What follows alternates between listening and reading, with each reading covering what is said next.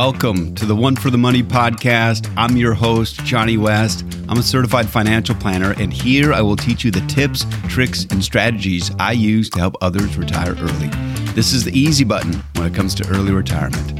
Everything you want or need to know is right here. I'm so glad you join us on the show.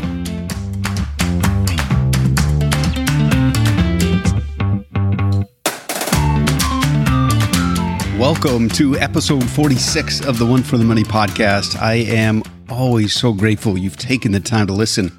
An estate plan is an absolutely crucial part of one's financial plan. In episode 45, I shared why it's absolutely critical that you have one. And today I share why a will is often not enough. In the tips, tricks, and strategies portion, I will share a tip regarding how you can locate unclaimed money. It's surprising what people can find. Well, thank you for listening. Now on with the show.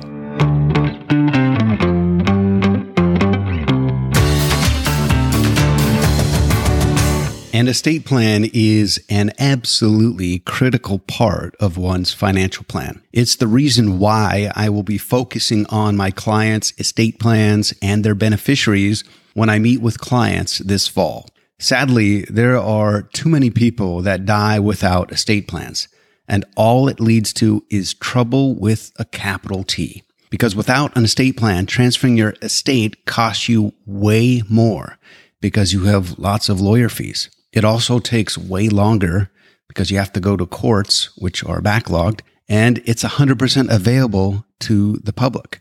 So there's no privacy whatsoever. So if you want people to know all of your assets at your passing and to know exactly how much each of your children received so they can be harassed by scammers who, in fact, read court documents for this very reason, don't have an estate plan. Now, you may be thinking, that sounds like something I want to avoid. And you'd be right, but you'd be surprised by the number of people that didn't have an estate plan when they died.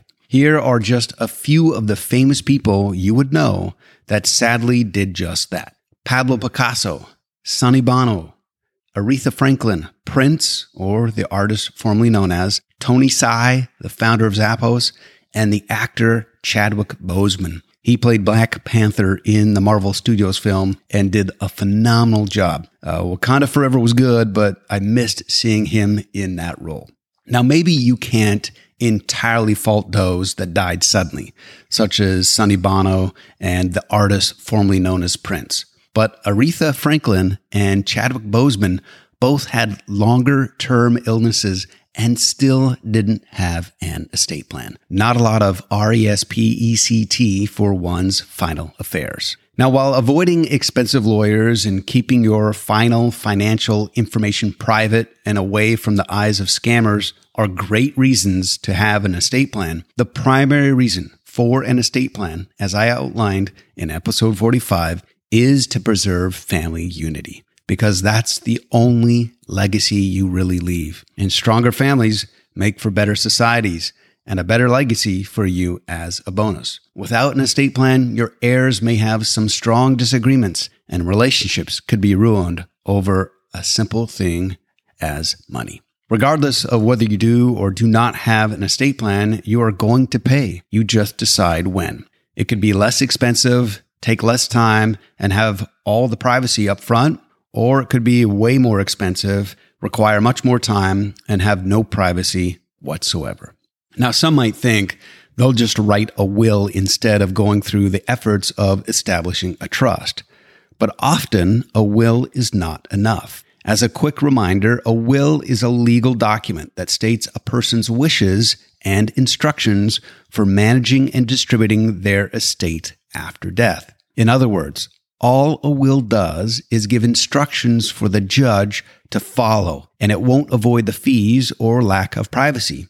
I was recently taking an estate planning course, and the lawyer said that some law firms prefer wills over trust because it will result in higher fees for them because the heirs will have to go to probate, which is significantly more lucrative for them. It requires a lot of billable hours to go to court. That's what probate means. The lawyer said that that's why some charge so little for wills because they want the probate business. Trusts are better. Trusts are easier to change than wills. If you change a will, you have to go through a number of specific steps, and the same witnesses have to sign the updated will. But with a trust, you just have to know that your assets will be distributed based on an attached document. And that document can be periodically updated, and distributions are based upon the latest version. A trust is much more flexible than a will to make those changes. Trusts are really great when you have several beneficiaries on accounts. If you've named the trust as the beneficiary, you won't need to update your accounts. Also, with a will, you can't control the distributions, but with a trust, you can. For some beneficiaries, a lump sum of cash may not serve them well. It may amplify their struggles. It's why lottery winners often go broke. With a trust, you can parent from the grave. Ask yourself, how would your children manage half a million dollars? Would they make wise choices?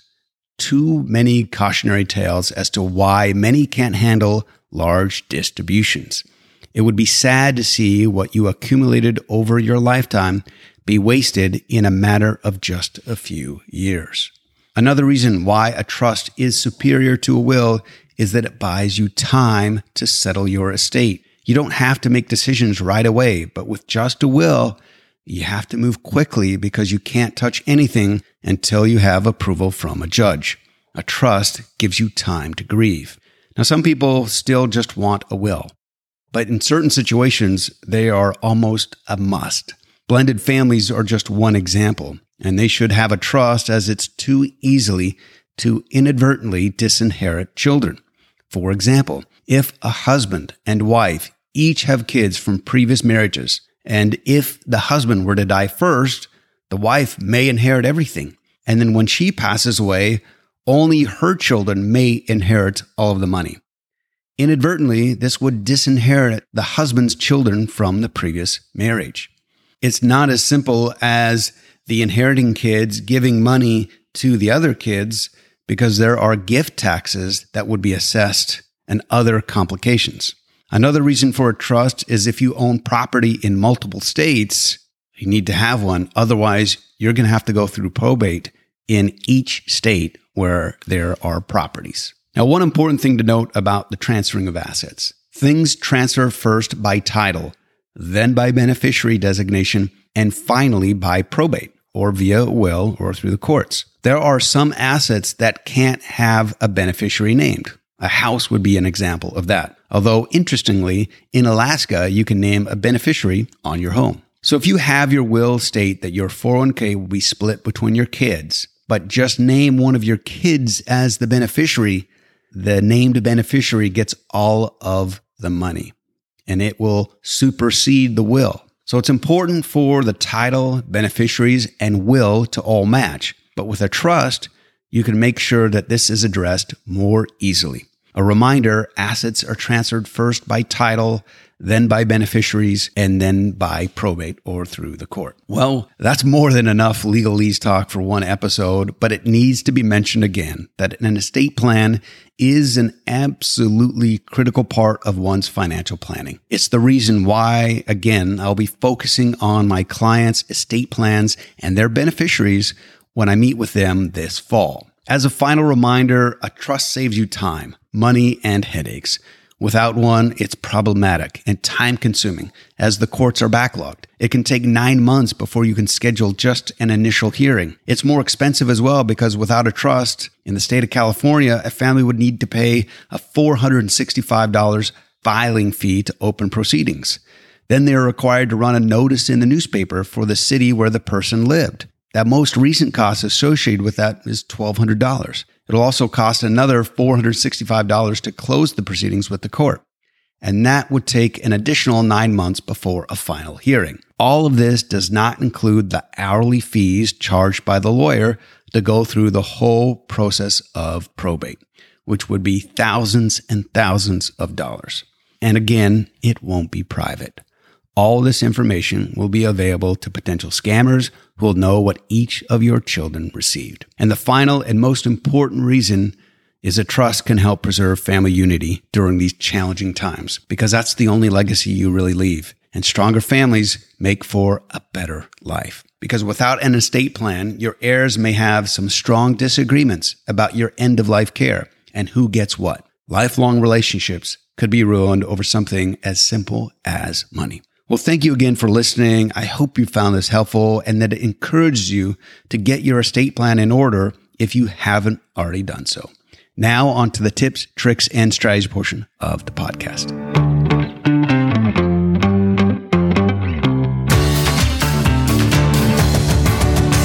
Welcome to today's tips, tricks, and strategies portion of the podcast, where I'll share a tip regarding finding unclaimed assets. Unclaimed money is cash people forgot about or never knew they had, from things like rebates, security deposits, even paychecks that got lost in the mail. Or it could be an overpayment to an insurance company.